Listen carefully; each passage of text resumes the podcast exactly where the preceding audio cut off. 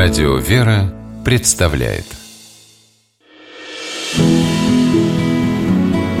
Имена, имена милосердие. Когда в 1882 году на пост барнаульского городского головы был избран один из самых богатых в городе людей, купец Дмитрий Сухов, жители Барнаула ерничали. Мол, прибавит теперь Дмитрий Никифорович к своим миллионам казенное жалование. И ведь, между прочим, не маленькое. Не зря, пожалуй, говорится, деньги к деньгам льнут. Однако в день своего вступления в должность городской голова посрамил шутников. Дмитрий Никифорович официально заявил, что свое жалование, все до копейки, намерен употребить не на собственные, а на общественные нужды. Сделать в Барнауле требовалось многое, а на небогатые средства из городской казны в этом новый голова быстро убедился, особенно рассчитывать не приходилось.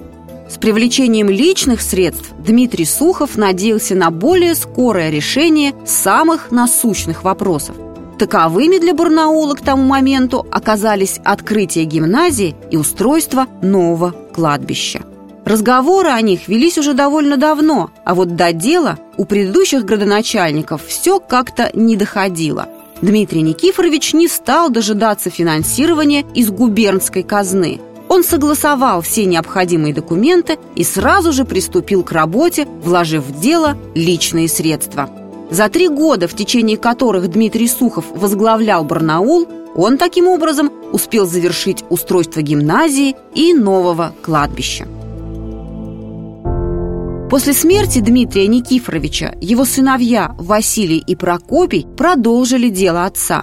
Родителя они уважали и старались во всем следовать его примеру. Помня о том, как много сил и средств употреблял их родитель ради помощи людям, они взяли за правило и в этом от него не отставать.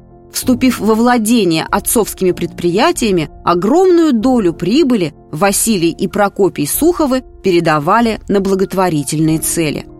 В 1895 году братья пожертвовали 10 тысяч рублей на строительство здания для Николаевского училища и содержали учебное заведение за собственный счет. Особенно отличился в делах благотворительности Василий Дмитриевич Сухов. Когда в 1907 году в Барнауле открылось торговое училище, он обеспечил обучение и содержание беднейших его учащихся. Все необходимые пособия, учебники и прочее оборудование также было приобретено им на личные средства. Для строительства в Барнауле здания Нагорной школы в 1885 году Василий Сухов пожертвовал строительные материалы и 400 рублей на приобретение книг в школьную библиотеку. Он постоянно заботился о неимущих учениках школы, безвозмездно предоставлял им ткань на пошив ученического платья, оплачивал обеды в школьной столовой, наиболее одаренным назначал стипендии. Василий Дмитриевич был постоянным членом Барнаульского общества попечения о начальном образовании, на нужды которого пожертвовал в общей сложности 5000 рублей. Вступив в 1902 году в должность городского головы Барнаула, Василий Дмитриевич вслед за отцом передал свое жалование на общественные нужды. На эти средства, в частности, была открыта городская больница.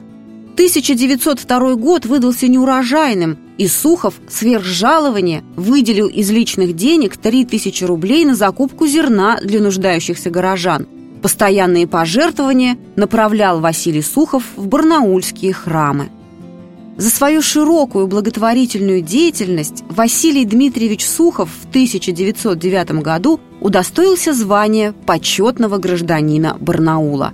И его, и Дмитрия Никифоровича Сухова по сей день считают одними из лучших градоначальников за всю историю города.